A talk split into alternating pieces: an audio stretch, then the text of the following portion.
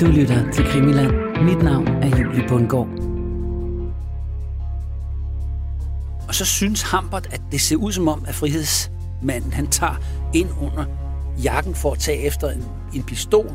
Så Hambert trækker også sin tyske tjenestepistol og, og sigter på den her frihedskæmper. Han sætter sig i gang i en større operation. Det er jo ikke sådan, at man går lige ned i magasin og kører, vi vil gerne have 30 kilo kugler. Altså, sådan foregår det jo ikke, vel? Der skal sendes agenter ud i marken, der skal købe det her. Fordi det er lovligt, ulovligt at smule ind, og man kan ikke købe det i Nationalbanken. Altså dels så ville de ikke sælge det, hvis de havde noget, men det har de så ikke, fordi det er så lige før krigen blev sejlet til USA hemmeligt, så der findes simpelthen ikke noget guld i Nationalbanken. Det er blevet deponeret i, nej undskyld, det er vist i Bank of England, det ligger på det her tidspunkt. Velkommen til endnu et afsnit af Krimiland-serien Æderkoppen og min morfar. Mit navn er Julie Bundgaard, og jeg er din vært her på Krimiland, hvor vi jo gennem de sidste mange afsnit har beskæftiget os med en periode i dansk kriminalhistorie, som har budt på et væld af vilde historier og pussy personligheder. Og i dag, øh, der skal det ikke handle sådan specifikt om øh, en person, men øh, mere om en specifik handelsvare, nemlig guld. En vare og en form for betalingsmiddel, som vi har været forbi mange gange i løbet af de forskellige afsnit. Men i dag, øh, der zoomer vi altså ind på det skinnende gule metal, og skal blandt andet kigge lidt på, hvordan guld forbinder øh, sådan ellers ret så modstridende grupper som øh, sortbørshandlerne og det tyske sikkerhedspoliti. Som altid, så er det vores ekspert Christian Holtet, som øh, guider os sikkert igennem de mange informationer. Christian har gennemgået utallige dokumenter i Rigsarkivet fra denne her periode, og så er han også forfatter til bogen Dobbeltmordet i Køgebugt. Det her er 18. afsnit i Krimiland-serien Æderkoppen og min morfar. Et afsnit, vi kalder for Guldhandel. Som vi efterhånden har været inde på et par gange, så er alting sådan mere eller mindre kastet op i luften under krigen og perioden efter. Men en ting er dog konstant hele vejen igennem, og det er den kriminelle verdens fascination for guld. Alle lige fra tyskerne til modstandsbevægelsen til sortbørshandlere og grosserer vil have fingre i guld. Og det er der en ganske særlig grund til. Ja, altså guld er jo praktisk, fordi det, det fylder ikke ret meget, og det er, der er mange værdier bundet i det. Øhm, og at det kan overleve øh, forskellige øh, transporter, og det kan gemmes, og øh, det er værdisikres. Altså der er jo, man kan risikere, at man pludselig inddrager pengesedler, og omveksler dem med nye, og så øh, mister man måske øh, værdi, eller, eller hvis det er nogle penge, man er kommet, hvad skal man sige, ulovligt til, og man øh, ikke sådan lige kan veksle dem på legal vis, så har man et problem, ikke? Og, og det er altså en, det, det, er en, det er en behagelig vare, kan man sige, ikke? Og den, altså, den er inflationssikret. Nu er det ikke, fordi der er så kæmpe stor inflation på det tidspunkt, men det er jo også et element, man skal med i det. Så det er noget, der interesserer rigtig mange forskellige typer af mennesker, ikke almindelige mennesker de er ikke interesseret i guldhandel. Det, det er sådan til smykker og tænder og den slags, ikke? men ellers er det ikke noget, som almindelige mennesker beskæftiger sig med. Og guldhandel er jo forbudt for private i Danmark, både under krigen og efter krigen. Øhm, senere er det blevet liberaliseret, at man kan handle med guld, men altså dengang må man ikke handle med guld, og må slet ikke importere det uden tilladelser. Hvorfor? Ja, det er jo noget med valutabalance, og det er noget med, staten vil have monopol på det, og jeg skal ikke gøre mig helt klog på de finans politiske aspekter omkring guldhandel, men det er i hvert fald ikke lovligt, og man bliver straffet for at indsmugle det, eller købe det, og man bliver straffet for at handle med det. Øhm, det er en del af kriselovgivningen. Jeg tror i øvrigt også, den fortsætter efter kriselovgivningen, så den mere eller mindre forsvinder, da rationeringen bliver ophørt i 53. Men lad det nu ligge. Så, så det er populært for, for visse kredse. Under krigen er det populært for kriminelle kredse. Det er populært for, for, for tyske sikkerhedspolitifolk og ty- tyske værnemagtsfolk, altså sådan nogle lidt op i graderne, ikke? ikke almindelige tyske soldater og sådan noget, de har ikke noget med det slags at gøre, men officerer og folk holdt op i systemet, der er mange af dem, der er interesseret i det. For officielt tysk hold er man også interesseret i guld. Øh, man påstår, at man kan kurere tuberkulose med guldopløsning og sådan noget. Guldkuger bliver det kaldt. Jeg tror, vi har nævnt det tidligere. Øh, så der så påstår man officielt, at man, man køber guld ind til den slags ting. Og så er der også, øh, frihedsbevægelsen er også interesseret i guld. Altså, man smuler samtidig guld for, og så skal man så kunne altså, finansiere forskellige operationer, ikke? og spionage og den slags. Det tyske, øh, den polske efterretningstjeneste smugler guld til Danmark, og de bruger det til at bestikke officerer, med, så de kan få oplysninger om militære forhold og sådan noget. Så, så guld har mange forskellige anvendelsesmuligheder, men det er jo typisk altså inden for overklassen og kriminelle kredse, og så tyske sikkerhedspolitifolk på det her tidspunkt, som er interesseret i det. Der er det simpelthen en form for valuta? Ja, det er en, det er en, det er en måde at gemme sine værdier på, så det er nemt at transportere, hvis man er tysk officer. Især til sidst, sidste del af, af besættelsestiden, der, der ved de fleste jo godt, at det her ender ikke med, at tyskerne vinder. Vel? Det ender med, at tyskerne taber, og så bliver vi jo selvfølgelig dekommissioneret, man så må sige. Så bliver vi menige, øh, så skal vi starte for en frisk i måske et sønderbombe Tyskland. Hvordan gør man lige det? Altså, så kan det måske meget rart, at man havde lidt håndfaste værdier, man så kunne gemme til, til de kolde vinter, efterår og så videre øh, perioder der, så kunne man så måske bruge det til at starte op øh, på, altså, hvis man nu for eksempel er som den tyske øverst kommanderende i Danmark, øh, jurist oprindelig, ikke? Jamen, så kan man måske bruge det til at investere i, at man starter en sagførerforretning op, hvilket han faktisk gør. Ikke? Mm. Og hos ham finder de jo så rent faktisk efterfølgende 7 kilo guld syv større guldbarer. Jeg kan ikke om det er syv kilo eller syv, syv halvanden kilos barer. Det er i hvert fald en stor mængde guld hos, øh, hos den øverste befalende i, i Danmark. Ikke? Så, så man ikke har nået, og han, han når så ikke at flygte og blive fængslet. Så det var så meningen, at han skulle have haft det med hjem til Tyskland. Det, det gik så lidt anderledes og lidt hurtigere, end han måske havde regnet med. En slags pension. Og der er flere af de øverste, øverst befalende politifolk, som er interesseret i det her guld her, ikke? og de køber guld op. Så guld er en sikker form for valuta, hvis værdi er sådan nogenlunde konstant. Det er nemt at transportere, og det er nemt at gemme, og i København, der bliver det i stor stil handlet hos Johannes Jacobsen, der er bestyrer af Pags Vinstue, som af kendere bliver kaldt for guldlanden, netop på grund af de mange handler, der finder sted der med det gule ædelmetal. Øh, og der er Johannes Jacobsen, han bliver så på et tidspunkt under krigen faktisk sigtet og dømt. Jeg tror, han får 60 dages fængsel eller sådan noget, for at handle en guldbar. Det er, hvad politiet kan, be, kan, hvad man sige, øh, kan, kan bevise, at han har, at han har, han har solgt ulovligt. Og hvor kommer så den guldbar fra? Ja, det vil han jo så ikke lige ud med. Det, det kan han ikke sådan lige fortælle ret meget om, og, og hvem skulle den så have den og sådan noget, ja, det er også lidt ukendt. Altså, der, der er en mellemmand, der bliver, der bliver dømt og så videre. Men, men hvem er, er lev, lev, har leveret det? Hvor kommer det fra? Ja, det kan han ikke lige sige noget om. Og hvem var det, der skulle have det til sidst? Ah, det har han også lidt svært ved at fortælle om. Ikke? Og hvor meget han tjent på det? Ja, det var ikke ret meget i hvert fald. altså, det er, sådan, det er det, det ender med. Men så dømmer de ham for det. Jeg tror, de tager ham på færre skærning mere eller mindre, ikke? Med, med guldbaren i, i hånden. Men, men efter krigen, der forsøger man så også at kæde øh, Johannes Jacobsen sammen med, med æderkopkredsen, fordi han er en del af det der kriminelle miljø.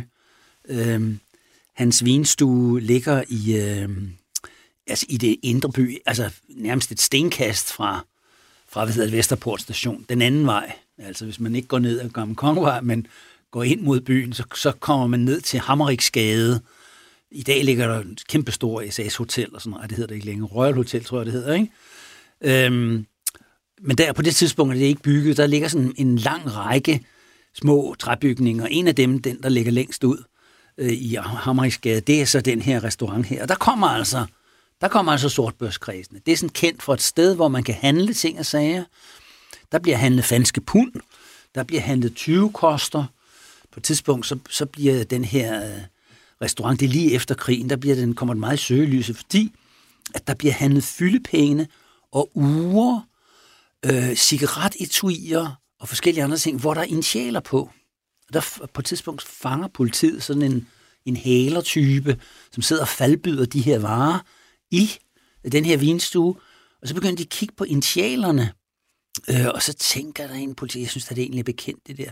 Og så prøver de at koble det sammen med, hvem der har været fængslet som frihedskæmper øhm, på Sjælhuset, Dagmarhus, så finder de frem til, at nogle af de effekter, det er nogen, som er blevet frataget fængslede frihedskæmpere, som blev tortureret af tyskerne. Så er det altså nogle tyske politifolk, der har taget de her, deres uger og deres fyldepinde og alt sådan noget. Det er så kommet i nogle kasser, og det er så på en eller anden måde forsvundet fra lagerne. og så er det så blevet faldbyt på forskellige københavnske barer og caféer og så videre. Og en af dem, der sidder og sælger det der, han, han bliver så fanget af politiet og bliver så dømt. Det er så en stor artikel i avisen, altså solgte, torturerede frihedskæmpers Filippine. Men det foregår altså i den her, i denne her vinstue hos Jos, og, og hvad hedder det, bestyreren, han hedder Johannes Jacobsen. Efter krigen begynder det nyoprettede krisepoliti at kigge Johannes Jacobsen og Pags vinstue efter i sømne. Med særligt fokus på at finde frem til, hvem der køber og sælger guld. Og her støder vi endnu en gang på et par velkendte karakterer. Og, og der begynder de så også at kigge på her efter krigen, hvad, hvad har han mere lavet? Altså, en guldbar, var det, var det det hele? Var det bare sådan en, en stor tilfælde? Nej, det var det nok ikke. Det var nok, der var nok rigtig meget, der blev handlet. Og de begynder at afhøre forskellige, og de øh, får blandt andet fat på en tysk politimand, som hedder Nass, Otto Nass, og han har været ansat øh, i det tyske øh, sikkerhedspoliti under krigen, og han er blevet meget gode venner med Rudolf Nikolaj. Øhm, Rudolf Nikolaj, han bliver sigtet i en sag om nogle klædestoffer fra et stort røveri på en, en klædefabrik, der hedder Klem og Kryer, og der bliver han sigtet for at øh, have været aftager, altså været hæler til nogle af de her kuponer af det her klædestof, som man så har solgt videre. Øhm, og noget han har foræret til nogle tyske officerer. Og så bliver han så fængslet, og det er han ikke særlig glad for. han er faktisk lidt irriteret over det her. Men han kommer så i forhør hos det tyske politi, fordi det danske politi er jo blevet taget vi så efter september 44, så det er helt i slutningen af krigen. Øhm, de sidste tre kvart år inden øh, befrielsen der i 5. maj 1945. Så bliver han taget, så bliver, kommer han til forhør hos ham der, Otto Nass. Og der har vi tydeligere set, hvordan Rudolf Nikolaj, han er rigtig dygtig til at være charmerende under politiforhør. Han er en charme, tror jeg. Han er virkelig en charme. Så det lykkedes ham simpelthen at charmere Otto Nass der. Og Otto Nass, han bor tilfældigvis også i Vester Søhus på Vestersøgade, hvor Rudolf Nikolaj også bor. De bor ikke, ikke lige de samme opgang, i hvert fald tæt på hinanden. Det folk kommer du så til at snakke lidt om. Og sådan vind og vejr, og, sådan, og før det ved jeg det, så, så har Rudolf Nikolaj overbevist ham den Nass om, at det er vist ikke så slemt med de der klæderuller. Han kan jo ikke skaffe dem tilbage igen. Så, så, så er der jo slet ikke sket nogen forbrydelse, kan man sige. Nej. Nå, siger Nas, altså, ja, oh, du, mm, mm, mm. Nå, så kan det, det bliver han så enige om. Der bliver ikke rejst tiltale mod Nikolaj for de her klæderuller, for han skaffer dem tilbage igen. Han, har givet, den en af dem har han givet til en, en, en, en tysk officer op i Aalborg, som er nødt til at rejse op og hente den der klæderuller tilbage igen. Så han skulle sikkert, sikkert give ham nogle penge i stedet for. Ikke? Men så kommer han tilbage der, og Nas der, han siger, nej, okay, det er jo Nikolaj, han er sådan lidt urolig. Så han, og øh, på det her tidspunkt, så Nas han hjælper ham med at blive bevæbnet og få noget våbentilladelse og sådan noget. Så ja, de kan gøre hinanden lidt tjeneste og sådan noget. Så inviterer Nikolaj ham på middag og sådan noget, og, og sikkert meget mere. Nas han lægger faktisk ikke skjul på det. Det er sådan, at øh, han bliver indkaldt som vidne, eller at i første omgang så bliver han indkaldt til at altså, give oplysninger til politiet, og det er han meget villig til. Jeg ved ikke, om han får penge for det. Det står der ikke nogen om nogen steder. Men han er usædvanlig fortælleglad. Mm. Der er så mange rapporter, hvor Otto Nass der fortæller om alt, hvad han har oplevet under besættelsen i Danmark. Og han har været inde i mange, mange sager. Og øh, han er meget åbenhjertig, og han er fuldstændig konsistent i sine forklaringer. Og alt, hvad han siger, prøve, efterprøver de jo selvfølgelig. Og en del af det, det, det kan bevises ved andre uafhængige vidneudsagn. Så hvis man sådan, når man har læst det der, så tænker man, sidder han bare digter og sådan noget? Nej, det gør han ikke. Han, det er faktisk meget troværdigt, de oplysninger, han kommer. Men han, han kender selvfølgelig kun en del af billedet. Mm. Men det billede, han fortæller, det er, der foregår en livlig handel med guld, centreret omkring denne her café, centreret omkring personer som Rudolf Nikolaj. Ja, der var han så igen, vores gamle ven Rudolf Nikolaj, som altså får charmeret sig ind på den tyske politibetjent Otto Nass. Der viser sig at blive et særdeles meddelsomt vidne for krisepolitiet. Og øh, han fortæller en historie, som måske kan illustrere, hvordan det foregår. han bliver af sin chef, som hedder Batman, kriminalret Batman. Og det er ham, der er blevet gjort ansvarlig af tyskerne for at indkøbe guld. Og noget af det bliver sendt helt legalt, om så må sige. Det er det selvfølgelig ikke, men altså helt, helt altså officielt i hvert fald. Øhm, til Tyskland, til de her guldkurer, eller måske til nogle af de højstående nazister dernede, Himmler og sådan nogle andre, nogen, som også er glade for guld, ikke? Undskyldningen hedder i hvert fald guldkurer, ja, ikke? det hedder guldkurer. Noget af det bliver i Danmark, og noget af det går altså til den øverst kommanderende Werner Best, som vi snakkede om tidligere. Mm. Syv, syv stænger i hvert fald. Øhm, ude til hans officielle residens Hvidøre, meget, meget, meget fint hus, der ligger ude på Strandvejen og kigger ud over. Nu er den amerikansk ambassadørs embedsbolig, men dengang er det altså den tyske kommandant. Jeg ved ikke, der er, der er noget med nogen, der fremmede, der kommer, der skal bo der. I hvert fald, så, så, så er det altså et fint sted. Der har han altså gemt det der guld der. Det har han fået af Batman.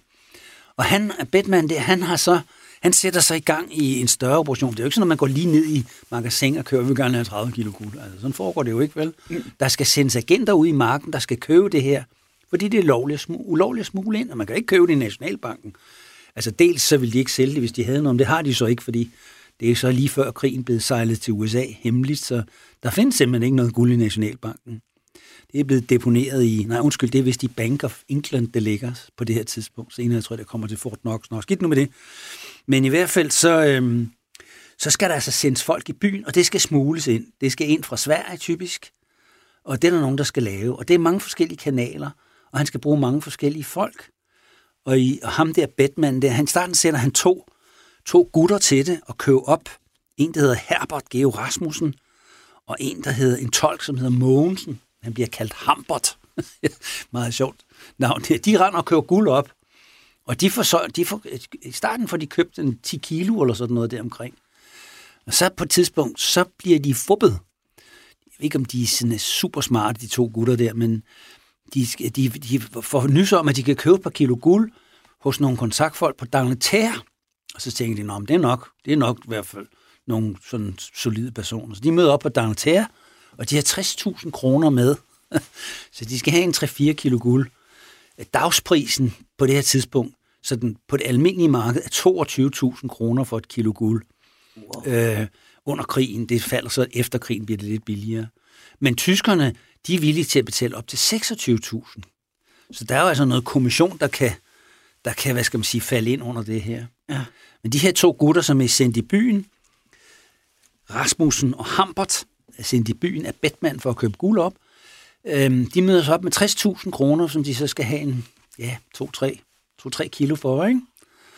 Og så kommer der så nogle mennesker siger, jamen vi har det her guld her, og, og, og hvad har de penge? Så, ja, må vi se penge? Jamen det må de gerne. Okay, så det i øjeblik, de viser pengene, så slår de her angivelige forretningsfolk, de slår jakkerne til side, og så sidder der maskinpistoler indenunder, og så bliver de holdt op, de her to tyskere, og så bliver de befriet for deres 60.000 kroner, og bliver bundet og sat på en stol på et tomt værelse i Darentère, og så forsvinder de, og det viser sig, at det er nogle frihedskæmpere formentlig, der har lavet et julenummer med de her gutter der, og, og røvet den tyske værnemagt for 60.000 kroner. De har klappet i forloverne hele vejen hen til den nærmeste café, hvor de har siddet ved det. Hvad der så sker med penge, og hvem det egentlig er, sådan noget, det har jeg ikke, det har jeg ikke nogen oplysning om, men det kan være, det findes i nogle andre rapporter. Og så sker der det, at og så bliver de, kommer de lidt i bad standing, de der to, hos Batman. Mm. Og øh, ham der, Hamper der, han er sådan, han, han, han vil gerne prøve, at man kan gøre det godt igen, så han farer rundt på caféer inde i København, og, og leder efter, så tænker jeg, man kunne finde de der, altså. Og på et tidspunkt kommer han ud på en café ude i, øh, på Vesterbro, der hedder Café Maritza, eller Restaurant Maritza, jeg er ikke helt sikker på, hvad, hvad for, for titlerne har været på det, men Maritza hedder den i hvert fald. Eksisterer ikke i dag, men... Og der går han ind, og der, der mener han at pludselig at kunne få øje på en af de her to gutter her, eller tre har der måske været, altså angivelige frihedskæmpere, skråstreg, røvere, altså skråstreg, vi stjæler fra værnemagten. Og så går han, skynder han sig hen og, og låner telefonen i baren, og så ringer han til Hippo. Det danske politi fungerer jo ikke, så tyskerne har sådan sat sådan et, det man kalder hjælpepoliti, Hilfspolizei, det bliver så forkortet til Hippo.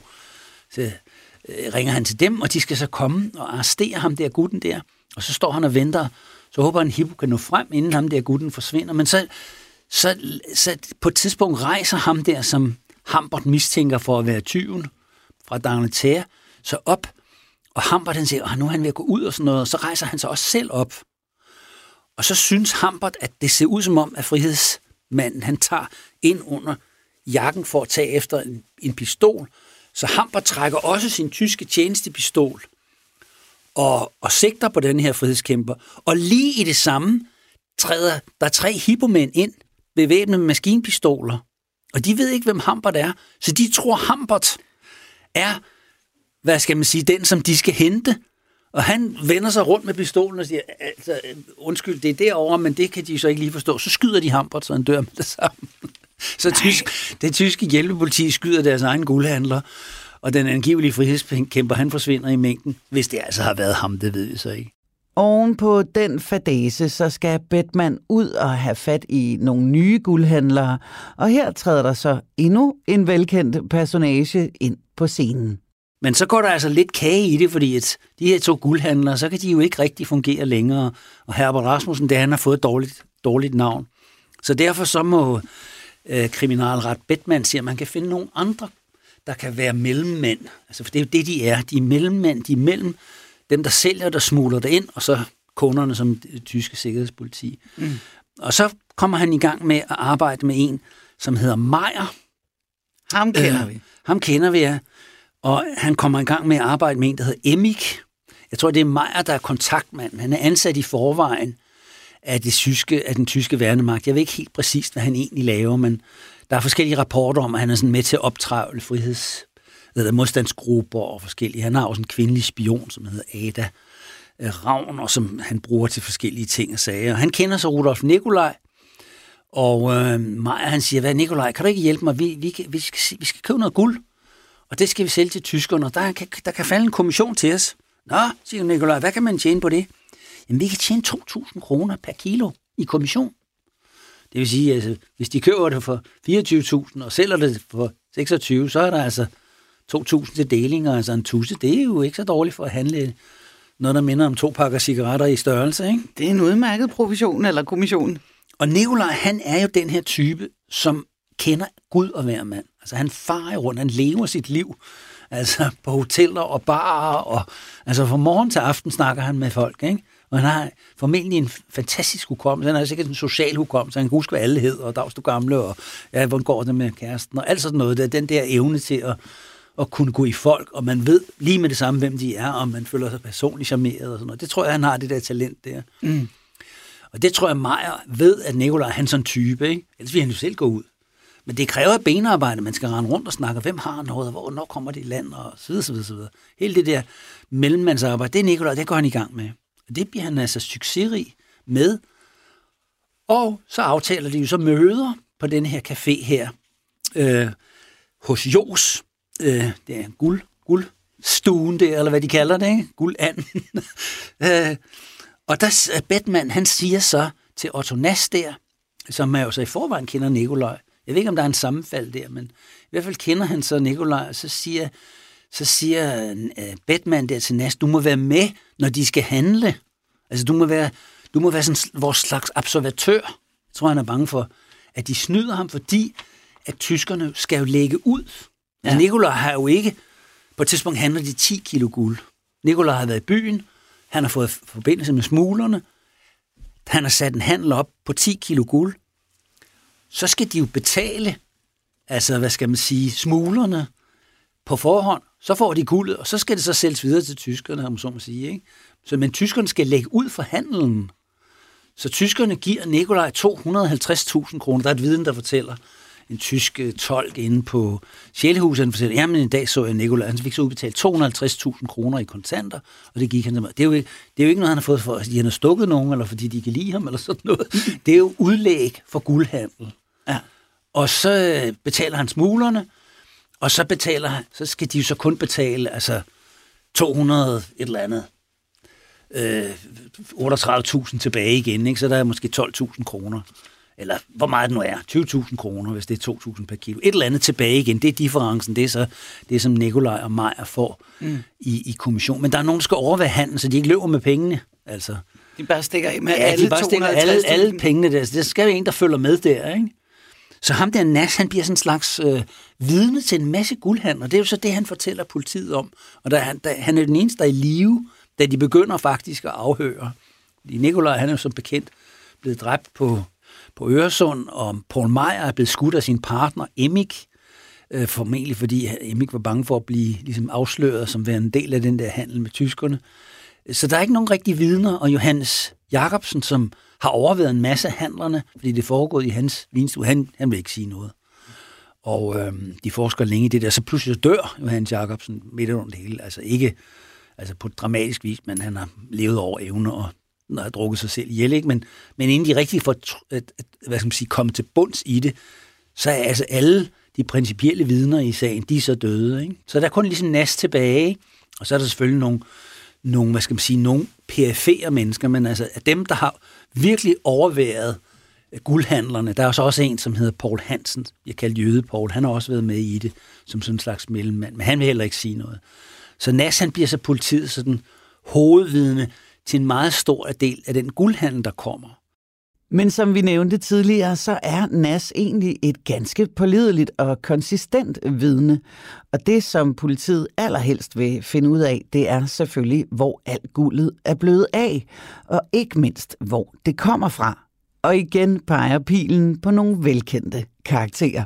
Og de er jo så interesseret i, hvor kommer guldet fra? Og, og Nas ved ikke ret meget om det. Altså, fordi det eneste, han ved, det er det, han har for Rudolf Nikolaj. Men på et tidspunkt siger, øh, så siger, hvad hedder det, Rudolf Nikolaj, da Nas spørger, hvor kommer det fra? Altså, hvem har importeret det? Jamen, det er en, der hedder Linde. Når han siger først, det er en, der hedder Lind.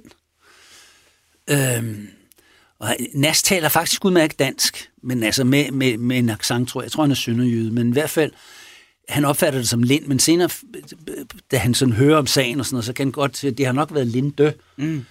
Øhm, og så snakker de lidt mere om det der, og så videre. Og så, øhm, og så Linde, han sidder så fængslet på det tidspunkt her, fordi de forsker i de her ting i, i efteråret 49 øhm, og øhm, foråret 49. Og der sidder så Linde fængslet, og så hiver de ham ind til afhøringen. Først vil han ikke sige noget. Jamen altså, hør nu her. Altså, vi har flere, og det er sikkert overdrevet, vi har altså flere vidneudsagn, der sætter dem i forbindelse med guldhandel hvad er Linde her? Hvad, hvad kan de sige om det? Jamen, det kan de ikke sige noget om. Jamen, men prøv nu lige at se, om ikke, de, hvis de anstrenger deres hukommelse, så de prøver at presse ham lidt og sådan noget. Og så meget usædvanligt, så siger Linde, det er en meget spøjs rapport, den der faktisk. Ikke? Fordi normalt så siger han, det kender ikke noget til. Det har ikke noget, det har ikke noget med at gøre. Altså, han er nærmest tavs. I, altså afhøring på afhøring på afhøring. Ikke? Så nægter han at sige noget. Eller også siger han noget, der bare er løgn. Ikke? Som de med det samme kan høre, det der sludder og røvl. Ikke? Men her sidder han først og tøver og vil ikke sige noget. Og så bliver han lige pludselig Jamen altså, nu vil jeg så sige noget, men det skal være på betingelse af, at det aldrig nogensinde kommer nogen af de andre sigtede i æderkopssagen for øre. Altså, der må være meget stor diskretion omkring det her. Jeg bruger ikke de ord, men altså, og så siger politimanden, ja, men øh, naturligvis, vi udleverer ikke politirapporter til, til, til de afhørende. Ah, siger Linde, det har jo så sket tidligere i historien, men altså, jeg har i hvert fald selv oplevet. Ej, det, det er nok noget, han bare tænker, ikke? Men altså, men altså, måske har han sådan en lidt mere tillid til, at de har begyndt at få ryddet op i de værste, i de værste grovforbrydere inden for politiet. Så i hvert fald begynder han at fortælle, og så siger han, ja, det er, jeg kan fortælle det på den måde. Jeg mødte en, på et tidspunkt, nej, på et tidspunkt bliver jeg kontaktet af en mand, der hed Michael Kliert. Og Michael Kliert, han arbejdede sammen med en øh, øh, bestyreren af, øh, hvad hedder det, caféen hos Jos, eller vinstuen hos Jos, Johan Jacobsen. Og øh, Johan Jacobsen, han, han så et meget stort lys i mig, siger Lind.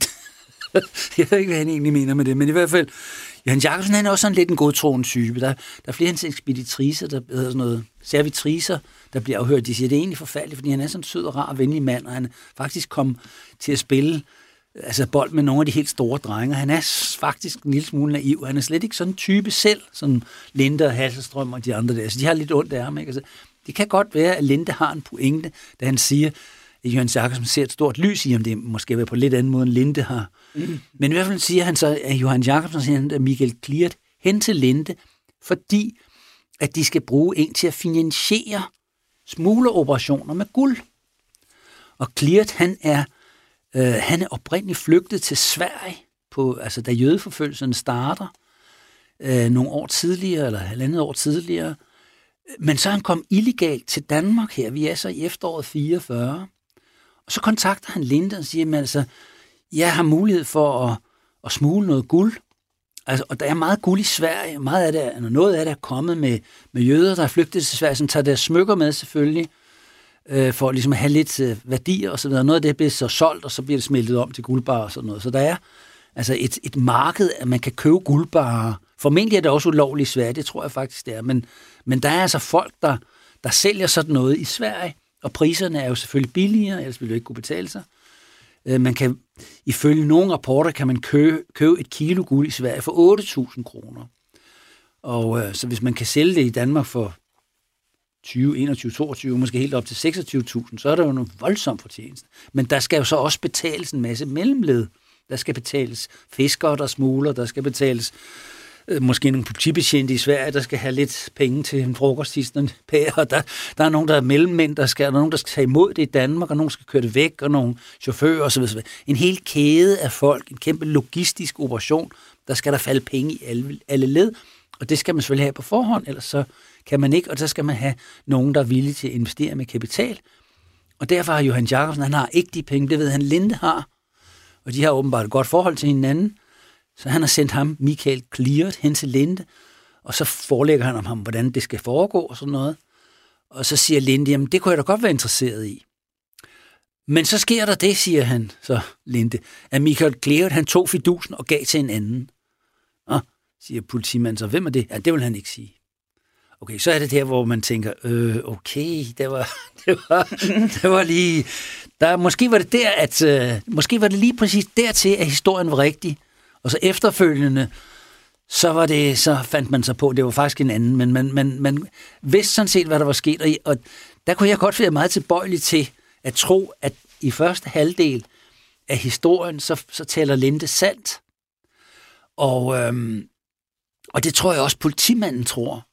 Fordi så sker der det, at, at han så har sagt det her med, at øh, jamen, så var der en anden, der snuppede fidusen, og så var jeg sådan set ude af det. Så han har ikke gjort noget ulovligt. Han har sagt, at man kunne godt tænke mig at lave noget lovligt, men jeg fik faktisk ikke lejlighed til det. Ikke? Det er det, der er hovedindhold i det. Plus han så fortalt, ligesom, at der er en forbindelse via denne Michael Kliert øhm, til Sverige, og han kontrollerer et netværk, der smugler guld ind, og så skal jeg så aftale bagefter, ikke? og finansiere operationen osv. Altså, det, var, det tror jeg sådan set er rigtigt nok, men så der, hvor, hvor han så siger, at det var en anden, der rent med fidusen, der tror jeg så, det er løgn. Ikke? Det, det tror jeg så også, at man ligesom kan læse ud af politirapporten, og det tror jeg også, politimanden tror, fordi så begynder politimanden at gå lidt på klingen, ah, lad os nu lige høre lidt mere. Kunne det ikke tænkes, at de også havde, de har, de har dog trods alt handlet med den slags ting før. Vi og ved mange jo, andre ting. Vi ved jo, vi ved jo, altså der er stribevis af historier, hvor Linde handler med guldbarer efter krigen, og diamanter, og de hugger guldbarer for nogen. Altså, der er masser af den slags historie, så det var jo ikke helt utro, utænkeligt, at han også kunne have gjort det under krigen. Mm. Nej, det har Linde ikke. Og så, så, går han så pludselig skifter Linde fuldstændig bing, så skifter han altså karakter, og begynder at blive rasende, og begynder at råbe og skrige efter politimanden. Og så siger politimanden, vi må hellere holde en øh, pause her. Så kommer han tilbage, så Linde begynder at være usammenhængende. Altså han begynder at, at ralle, siger, står der i politirapporten, og vrøvle.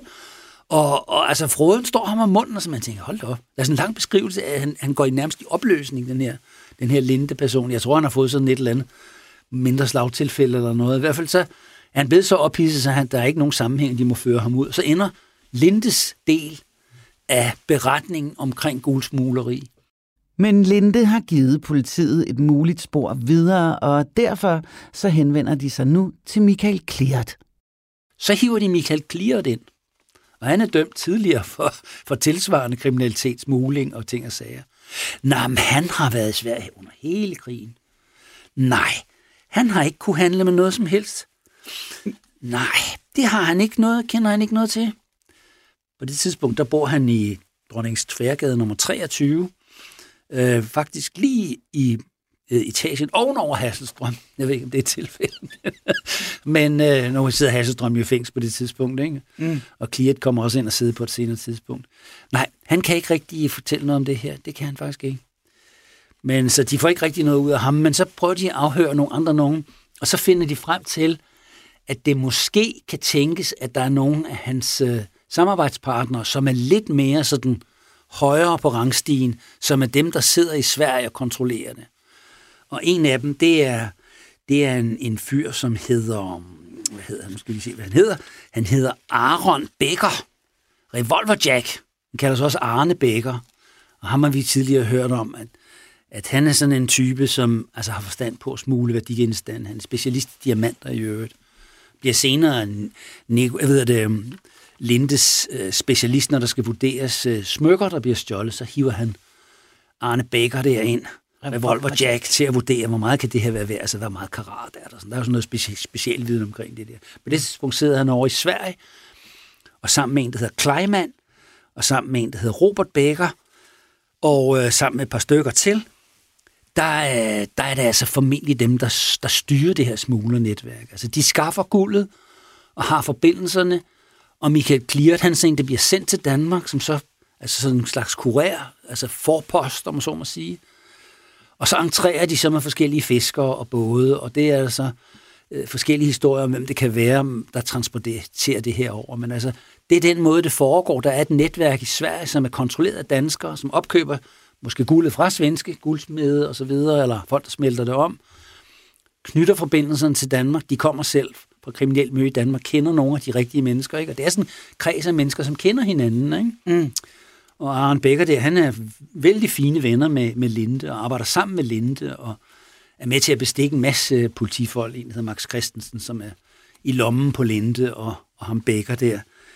Så, de, så det er altså en del af det netværk, men der er formentlig flere netværk, og flere, der handler med guld.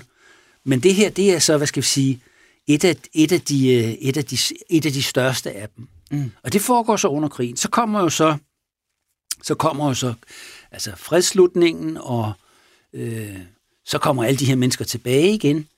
Men det er ændrer jo ikke noget på markedet som sådan. Mm. Der er også efter krigen mennesker, der er interesseret i at købe guld. Ikke? Og det er stadigvæk ikke lovligt, hva'? Det er stadig ikke lovligt, nej. Efter krigen er der stadig en voldsom interesse for guld, og selvom handelsmetoderne og betingelserne de ændrer sig en smule, så er det stadig mange af de samme mennesker, der er involveret i handlerne. Men så skifter handlen lidt, men der er nogle af de samme mennesker, som er med.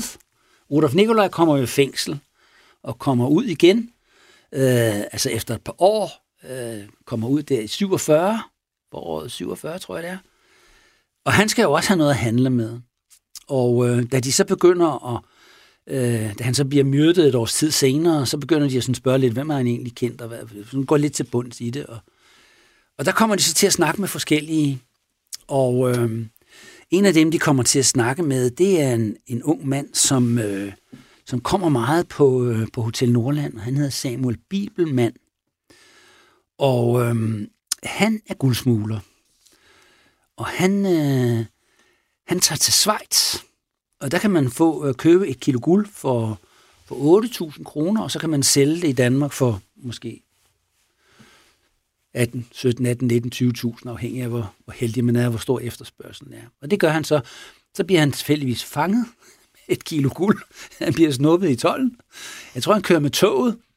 Og så på en eller anden måde, han har måske set lidt mistænksom ud, eller svedt lidt lovligt meget, eller et eller andet. Men i hvert fald så bliver han så så bliver han nappet i toget der, og så kommer han, så bliver han så arresteret.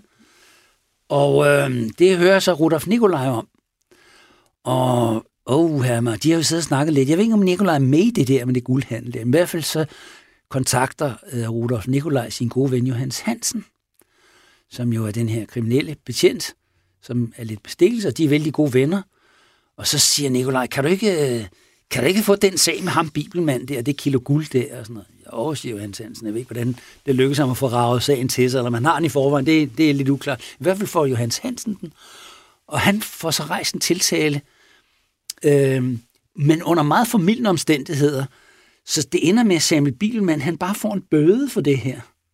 Han kommer ikke ind og sidder i fængsel for at smule et kilo guld. Han får bare en bøde, som han så betaler, og, og så fortsætter han så. Øhm, og da han, han arbejder sammen med en, som hedder som hedder Sterling. Øhm, han hedder Ejner Sterling, og han handler i edelmetaller. Ej, det er så perfekt et navn. det er virkelig perfekt navn. Han Ejner T. Sterling. Og han handler også med guld. Og han bliver også sigtet på et tidspunkt, det er så lidt senere. Det er først, da æderkopsagen er blevet rullet op, men altså, han arbejder sammen med ham, bibelmanden der. Øhm, og øh, Ejners T. Sterling der, han rejser også fra Schweiz til Danmark og smuler guld. Han siger, at nogle gange har jeg 10 kilo med. Har du 10 kilo med, siger de, ja. Og så gemmer jeg dem under en radiator eller ude på, på toilettet. Og nogle gange så er jeg også nogle medrejsende, så siger jeg, jeg har nogle cigarer her, kan vi ikke putte dem ned i din kuffert og sådan noget. Så, så lykkes det, og så bliver de ikke, så, ja, bliver de ikke efter tolleren, så jeg ikke noget og sådan noget. Men så på et tidspunkt bliver han så fængslet, ikke, ikke for, for at have smule, men, men i en relateret sag, det kommer vi så tilbage til. Øhm, og han arbejder så sammen med ham, og så noget af det der guld, det sælger han via en fyr, som hedder Frank Probert. Og Frank Probert, ham kender jo Hans Hansen og Rudolf Nikolaj. Og Frank Probert, han er så også en mellemmand. Altså han er en, der aftager guldet, øhm, og så finder han nogle, nogle købere, og det kan være tandlæger, det kan være folk, som altså, har behov for guld, altså forretningsfolk. Det kan være folk, som øh, gerne vil gemme nogle kontanter for skattevæsenet. Sådan, altså, nu har vi tjent en masse sædler her. Vi vil helst ikke have, det, have dem liggende og flagre rundt. Vel? Så vi vil gerne have dem vækstet til guld og så videre, som er interesseret i at købe de her, de her guldbarer her. Og der er Frank, Frank Pobert så en slags øh, mellemmand for det der. Og han fortæller så Johannes Hansen om, samtidig er der en guldhandel. Altså han har så fra Sterling fået viden, at jeg har parti her, kan du finde nogle købere? Jamen det kan jeg godt, siger Probert. Og så finder han nogle køber, og så siger han til Johan Hansen, altså jeg har aftalt, at, at hvad hedder det, der skal sælges noget guld her, og, og det, vil, det, har jeg så, det har de så blevet solgt til men nu vil de sælge det videre, og jeg har fået videre, at de vil sælge det sådan og sådan, og det er på den anden adresse på dette tidspunkt. Så farer Johan Hansen ud, øh, der er en historie, hvor han tager han en kollega med, at de har fået videre, at der skal handles 3 kilo guld. Ja, 3 kilo guld skal der handles øh, ude på Strandvejen, så farer de ud, og i stedet for, at det er dem, der skal købe det der guld der, så er det så jo Hans Hansen og hans kollega, der farer ind med dragende pistoler og siger, det er politiet. Hvor er guldet? Og den her guld, han, han, har, han, har, han har set i, i dørspionen, så han har set, han, jeg ved, at der står en politimand udenfor, så han skyndte sig at løbe ind og gemt guldet i sofaen. tre, tre stikker guld i sofaen. og så går han ud og åbner for Johan Hansen og siger, der er ikke noget guld her. Nej, nej, den er fint, siger Johan Hansen. Så stormer han ind. Først han går hen, det hen, hen i sofaen, og så guldet op. Måske han vidste det på forhånd. Og så, så der, ligger der så tre guldbarer. Den ene stopper han i lommen, og de to andre går han så hen til sin kollega. Se her, jeg har konfiskeret to guldbarer. Ah, okay, så bliver de arresteret her. Det laver de nummer, den er nævnt et par gange. Og det er altså så denne Frank Probert, der tipser Johannes Hansen, og øh, så sælger, så giver, så giver så Johannes Hansen den her guldbar, som Robert i forvejen har solgt. Den får han så tilbage igen, så han sælger den en gang til. Og så deler de fortjenesten. Så de på, på restaurant Vivex der deler 16.000 kroner eller sådan noget i den stil. Ikke? En god forretning. Ja, det laver de. Altså, de laver det, fordi jeg når flere gange. Så på et tidspunkt er der en af dem der, som bliver udsat for det nummer, som bliver, som, altså bliver tiltalt for at have solgt to guldbar, eller tre guldbar, det kan jeg ikke lige huske, men, det, men der er blevet konfiskeret tre eller fire, så der mangler altså en. Den bliver tiltalt for det der, men de har jo konfiskeret fire, siger han til politimanden. Det Harry kender ikke noget til. Det, der, der står tre her. Der var altså fire. Ja, det, det ved jeg ikke noget om. Så må de klage. Altså, det gør ja. man jo ikke, vel? Men man klager jo ikke over, at man, ved, at det, man, man siger jo ikke, at man vil straffe for mere end det, man er blevet tiltalt for. Men det er der fandme en af dem, der gør. han, bliver, han bliver så fornærmet over, at politiet har nappet fire guldbar, men han bliver kun tiltalt for tre. Så må der være en politimand, der har hugget en guldbar. Ja, for den ligger jo ikke derhjemme i hvert fald. Så klager han kunne bedre det til politiet. Og den her, den her klage, den når hele vejen op igennem systemet. Det kan Johan Hansen åbenbart ikke stoppe. Mm. Så når det hele vejen op til, til den øverste politichef. Herfeldt hedder han. Og han, øh, han, får så, han får så den her rapport, og så læser han den så, og så skriver han så, øh, øh, set, han skriver ude på mappen, så står der, set, øh, udopstegn, vrøvl, to udopstegn, henlægges, streg under henlægges. Han kan slet ikke forestille sig på det tidspunkt, at der er en korrupt politimand, som har stjålet en guldbar. Det er fuldstændig uden for hans, hans fantasis rækkevidde. Vrøvl! ja, det var det noget forfærdeligt vrøvl. Altså. Det bliver heller... Så Johannes Hansen er jo sådan set han er ret tæt på at blive snuppet, faktisk. Faktisk så, hvis herfald sagde, jamen, har vi nogle korrupte det må vi hellere undersøge lidt nærmere det der. Så havde de jo fundet ud af det. Ja. Så kunne de have sigtet Johan Hansen for at have stjålet en guldbar, som retligt tilhører den kriminelle, som sige, eller tilhører staten. Ikke? Ja. Så, men det, øh, det bliver han altså, det, bliver, det slipper han altså godt afsted med. Men som vi ved, så begynder heldet altså at løbe både fra Rudolf Nikolaj og Johannes Hansen. Og øh, da man begynder at efterforske dem begge, så dukker der igen guld op til overfladen.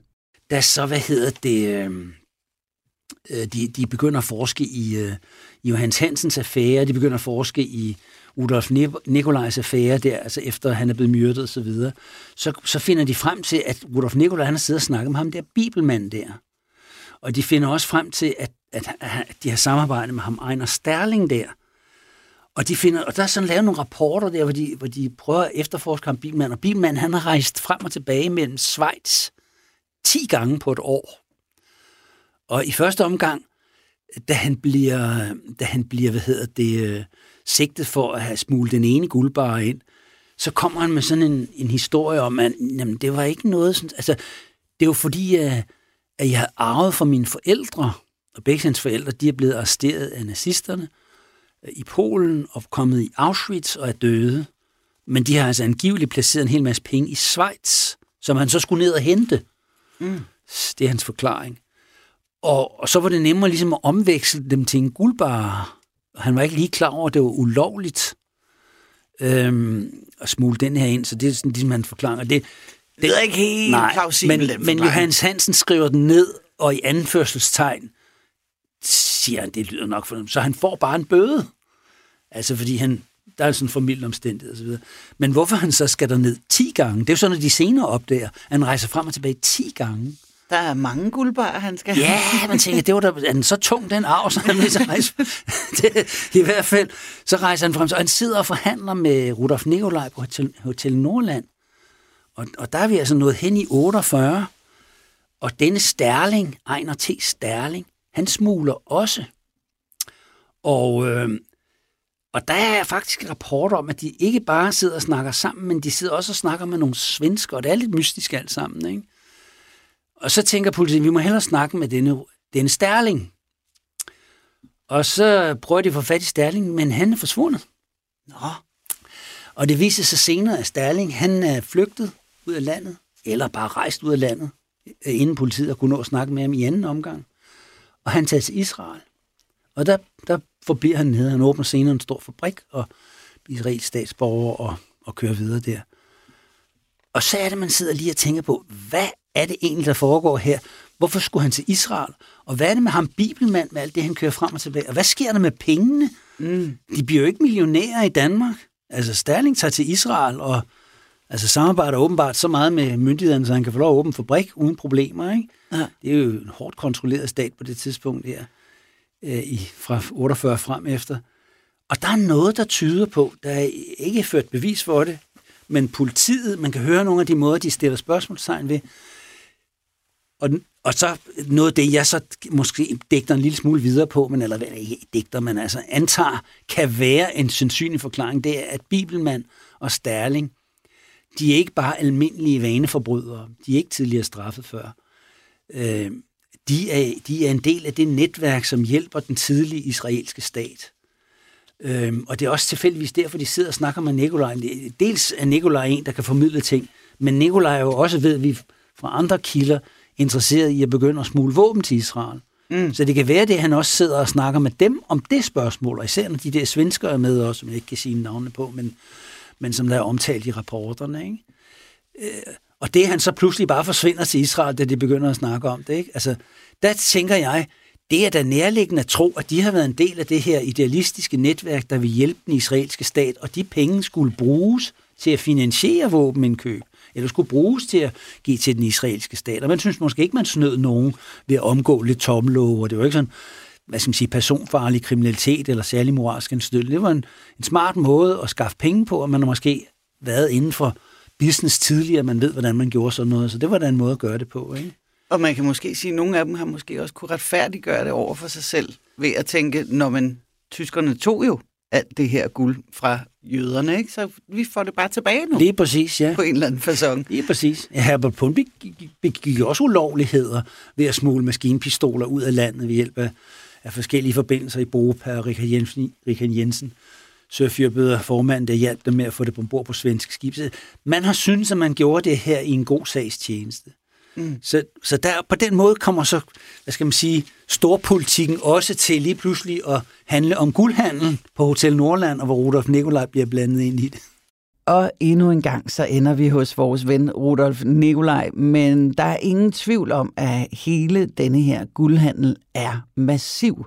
Og det kan være sådan lidt svært at fatte omfanget af det, men øh, vi kan prøve at få en fornemmelse af, hvor meget guld der har været handlet ved at kigge i nogle af rapporterne. Der er på et tidspunkt der er en politimand, der udtaler til journalister, øhm, at omfanget af, guld, af guldhandel og ulovlige guldsmuglinger er enormt. Mm. Og han anslår under krigen og lige efter krigen, altså indtil 49-50, at omfang, omfanget har været ikke mindre end en milliard kroner. What? Altså svarende til 20-25 milliarder kroner i dag, altså af guldhandel. Det er jo vildt. Øhm, og det, de historier, vi har fortalt nu, det er jo, altså hvis det er rigtigt, så er det jo så en lille bitte, bitte del af det omfang, som der ellers som der i øvrigt har været af andre netværk, af folk, ja. der aldrig er blevet opdaget og aldrig er kommet i, i politiets søgelys, ikke? men som man har haft mistanke om er foregået. Nu ved jeg jo ikke, om den politimand har haft noget specielt at have i, men han har i hvert fald arbejdet med tingene og sat sig ind i det, mm. og at det har haft et, et meget større omfang end de her sager, vi har omtalt her. Øh, det, det er der ingen tvivl om. Altså Johannes Jacobsen bliver beskyldt for at er forskellige sådan ikke informerede, og rygterne går, og sådan, altså lidt det der hearsay, eller mm. sådan rygtevis, det ikke? At, at det er jo altså i hundredvis af kilo, den mand formidler af salg, ikke? Og, og bare Nas fortæller mange nogle af de handler, han har med så han har været med til flere handler, men bare en handel var på 10 kilo, ikke? Altså, bare for at nævne en, siger han så, ikke? Ja, så, så det har altså, ganger det op. Ja, altså, det har altså, både omkring Nikolaj og, og Johannes Meyer og Linde og hele den kreds af folk, der, der er der jo altså mange, mange kilo, vi snakker om. Ikke? Og at der også har været andre netværk, det er der ingen tvivl om. Der har mm. også blevet smuglet til Jylland, og der har været andre tyskere, som uafhængige af, af den her kriminalmand i, i København har, har lavet de samme affærer. Det har jo ikke været nogen hemmelighed, at man kunne lave de der julenumre der. Ikke? Ja. Og efter krigen har der også været et, en kæmpe omfang af det. Altså Sterling der, der siger, jamen jeg smuglede, det var 10 kilo per gang, altså. Og de rejser frem og tilbage hele tiden. Altså, jamen, ja det er altså i hundredvis af kilo. Ikke? Så, så det har haft et stort omfang. Der har været mennesker i Danmark, som har kunnet betale for det der. Der har været kredse, som var interesseret i at investere i det. Så, så det har haft et, et, et, et, et vist omfang, i hvert fald en, en stor størrelse. Ja, og alene det, at du bare øh, kan tjene på, på, på kommissionen, mm. er det ikke? Altså, du kan, kan tjene så godt på kommissionen. Det er aldrig dig, der ligesom har guldet i besiddelse, eller egentlig skal købe det. Du tjener bare på mellemmandsledet, ikke? Og kan tjene rigtig mange penge bare i det led. Ja. Så det siger lidt om, hvor omfattende det må have været. Og det stiller jo også spørgsmålet, Christian, som er svært at komme udenom. Hvor blev alle pengene af? Og hvor blev alt guldet af? Hvor er det henne? Ja. Det ved vi så ikke. Det ved vi så ikke. Nej. Det eksisterer formentlig stadigvæk guld, men måske i andre former. Ja, ligger i nogle bankbokse. Det kommer i hvert fald ikke alle sammen i danske tænder. Det Nej. Det. ikke det hele i hvert fald. Ja, ingen kan altså med sikkerhed sige, hvor de store mængder guld, som øh, der ivrigt bliver handlet i de her år, ingen kan sige, hvor det egentlig er forsvundet hen, for man finder som sagt kun frem til en brøkdel af det. Og her forlader vi så historierne om de mange guldhandlere og guldforretninger, der fandt sted både under og efter krigen. For Krimiland er ved at være ved vejs ende for i dag. Mit navn er Julie Bundgaard, og jeg er din vært her på Krimiland, hvor vi som sædvanligt fik god hjælp af vores ekspert Christian Holtet. Du kan besøge Christians hjemmeside dobbeltdanmark.dk, hvis du vil læse flere gode historier derinde. Du kan også melde dig ind i Krimilands Facebook-gruppe, hvor du kan stille spørgsmål og diskutere med øvrige medlemmer af gruppen. Æderkoppen og min morfar er tilrettelagt og klippet af mig, Julie Bundgaard, sammen med Frederik Holst. Og Krimiland er produceret af Wingman Media for Radio 4. Tak for i dag, og tak fordi du lyttede med.